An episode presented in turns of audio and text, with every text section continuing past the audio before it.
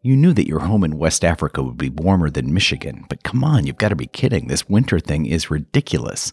And it's not just the air that's a little chillier here. The longer you're here, the warmer you get. You're listening to 2233, a podcast of exchange stories.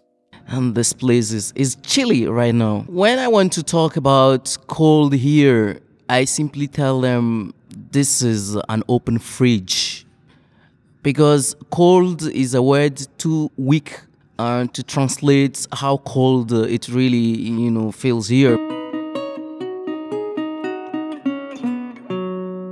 This week, life in an open fridge, poetry on demand, and learning to appreciate where you come from. Join us on a journey from Lome, Togo to Flint, Michigan, and a search for warmth. It's 2233. We report what happens in the United States, warts and all. These exchanges shaped uh, who I am when you get to know these people, they're not quite like you. You read about them. They are people very much like ourselves. And oh, that's what we call cultural exchange.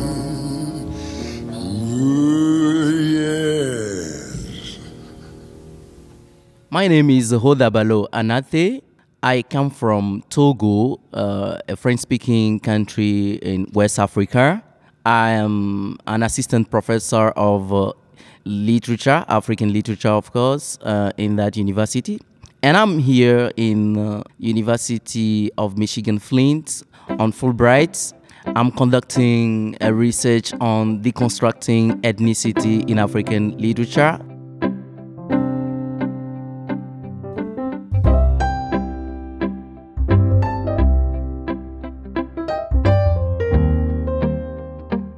Hodabalo in my ethnic group means a boy, uh, uh, a boy, somebody who is born on Monday. If it is uh, a girl, then it is Hodalo. But if you were born on Tuesday? If you are born on Tuesday, it will be Pia Piabalo for a boy and Pialo for a girl.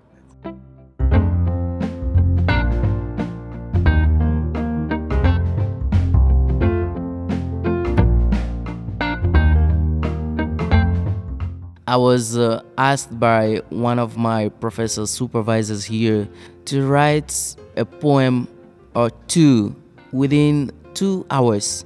And I said, wow, is it possible to do this in such a short a time? No. But I went on and I wrote altogether five poems, and they were deemed to be good poems. And I, I said, wow, I shouldn't use the word impossible in my life. Eh, everything is possible. And I was very proud of myself, you know.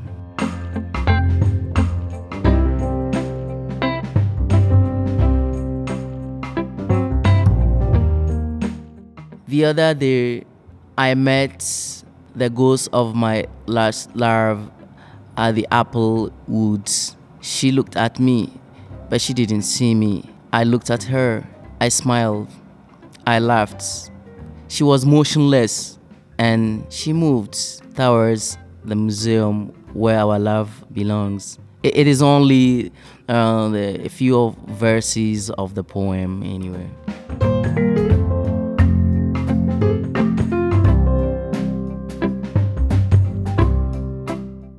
My my vision about America, you know, America. Everybody thinks of about America as a great nation in terms of um, you know military power, economic power, technology. Research is much easier here. Indeed, when I came, I did find all those things, but then I found that there is uh, an issue about the climate. It is too cold here too cold. Um, it is an open fridge, you know. it is an open fridge because I'm not used to such low temperatures.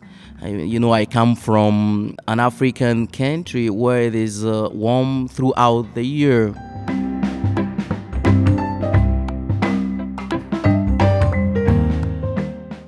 what I also found is that you know I had to unlearn some of my traditions, some of my cultures, some certain things, in order to integrate easily in the community. Because the first time, you know, I asked for directions here, uh, somebody kindly told me, uh, "What if you check with a Google search? Google Map will, will help you." And I, I was kind of oh because I didn't have any network that day. That was terrible for me because in my country you would just stop as anyone and say I would like to go to some place. Would you please help me? But here, you know, they rely heavily on technology.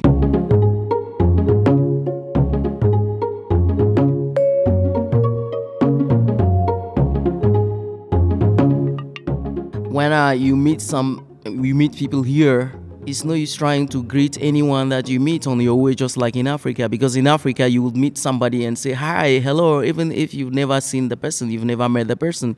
Here, um, somebody asked me, I met somebody and I said hello, and the person said, hello, have we met? And I said no. He just went just to say hi. Oh, mm. And then the person just went away. Uh, the person was kind of, oh, why is he greeting me when we have never met? This is part of um, our culture, greeting, greeting everyone. Of course, I don't mean in the supermarket or market or church you can greet anyone in in in Togo. No, that's not what I mean. But if you meet somebody in a corner, eh, you you can say hi. So this is culture. I'm not I'm not frustrated anymore because I can understand. Yeah.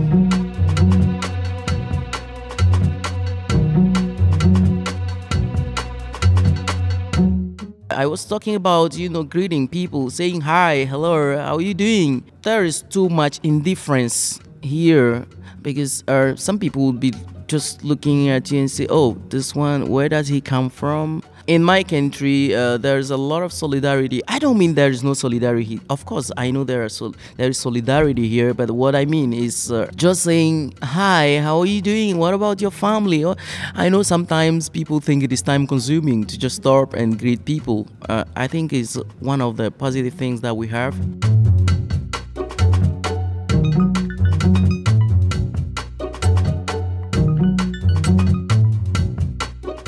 There's poverty all over the world. And that one, I'm not naive. I know there's poverty even in New York, in uh, Paris, in China, everywhere there are townships. So I wouldn't say that I'm surprised. But uh, quite on the contrary, I see that this city is uh, clean, much cleaner than my own city because I live in Lome, which is the capital city of Togo.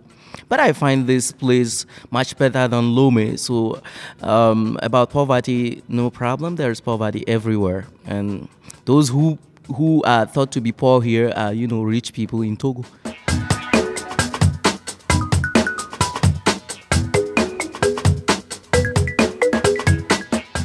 One of my neighbors there asked me, uh, "Come on, you you come from a French-speaking country."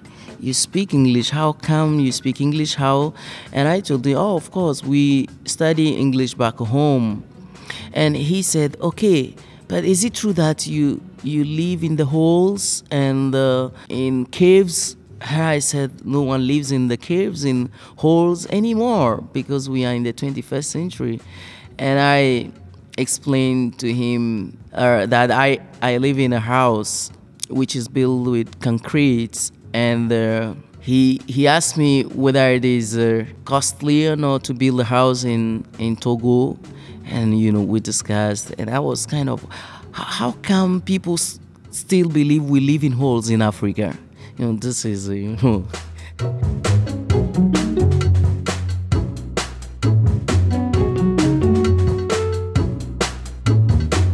but I had to show him a picture of uh, you know Lome City to convince him that we did not sleep in holes and caves there because he told me he never went outside Flint.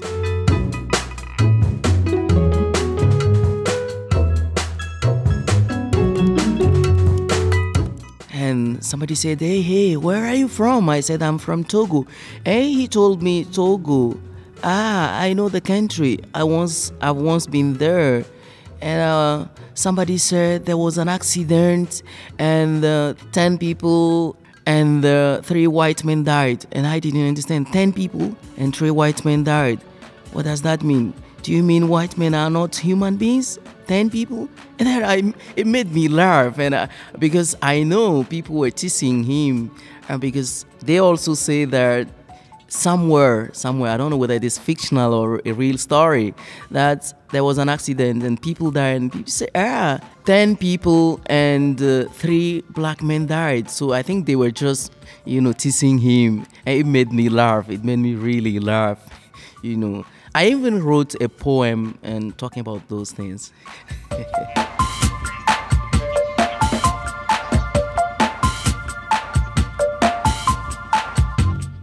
Just give it a thought. Close your eyes. If you cannot see, maybe you have opened your eyes too wide. Close your eyes and give it a thought. Feel what your friend felt when the other day, the other day you told him that 10 people died, 10 people and 3 blacks died in the accident. Remember, humanity is more than what our own blind eyes can see. That, that, that is the only a few lines of the poem that I wrote.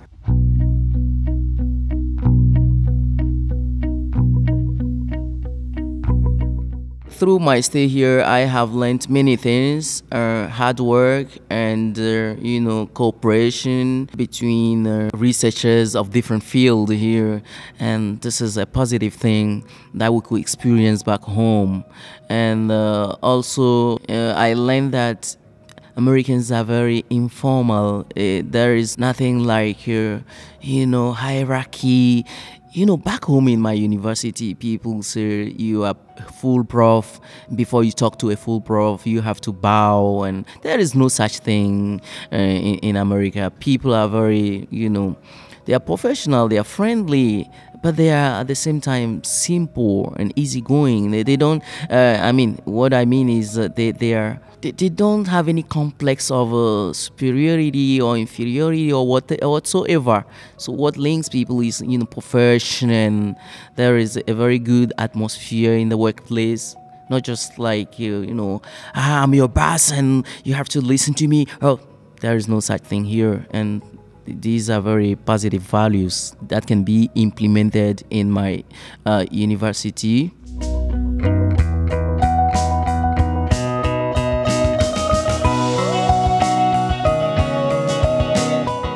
Was a meet and greet at the Flint Cultural Center. It included many people from different areas, from Asia, from um, Africa, from Europe and America. So we met and shared experiences, and I had to talk about my country there. And many people, everybody was listening to me because I was explaining them how do we greet people in my country, uh, what are the different uh, cultural uh, manifestations that we have in my country, and I was very proud to share uh, my country's culture with other people. And then I, I thought, oh wow, you see, I wished um, people back home could see me here talking about my country. I was there with the my Togolese flag, and you know, I was very happy to talk about my country.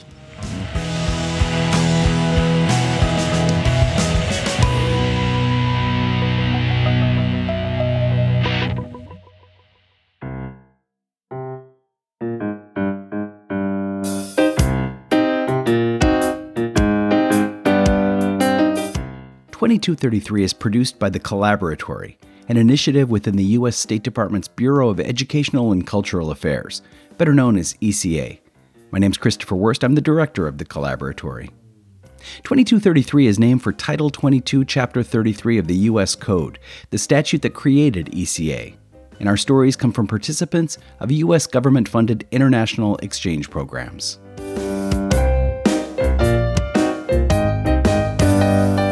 This week, Hodabalo Anate shared stories from his Fulbright scholarship at the University of Michigan's Flint campus. For more about the Fulbright and other ECA exchange programs, check out eca.state.gov. We also encourage you to subscribe to 2233. You can do that wherever you find your podcast and leave us a rating while you're at it. And we'd love to hear from you. You can write to us at ECA Collaboratory at state.gov. That's E C A C O L L A B O R A T O R Y at state.gov. Special thanks this week to Hodabalo, born on a Monday. I did the interview and edited this episode. Featured music was Heliotrope by Blue Dot Sessions. Pizzi and Climbing the Mountain by Poddington Bear, and A Perceptible Shift by Andy G. Cohen. Music at the top of each episode is Sebastian by How the Night Came, and the end credit music is Two Pianos by Tagirijus. Until next time.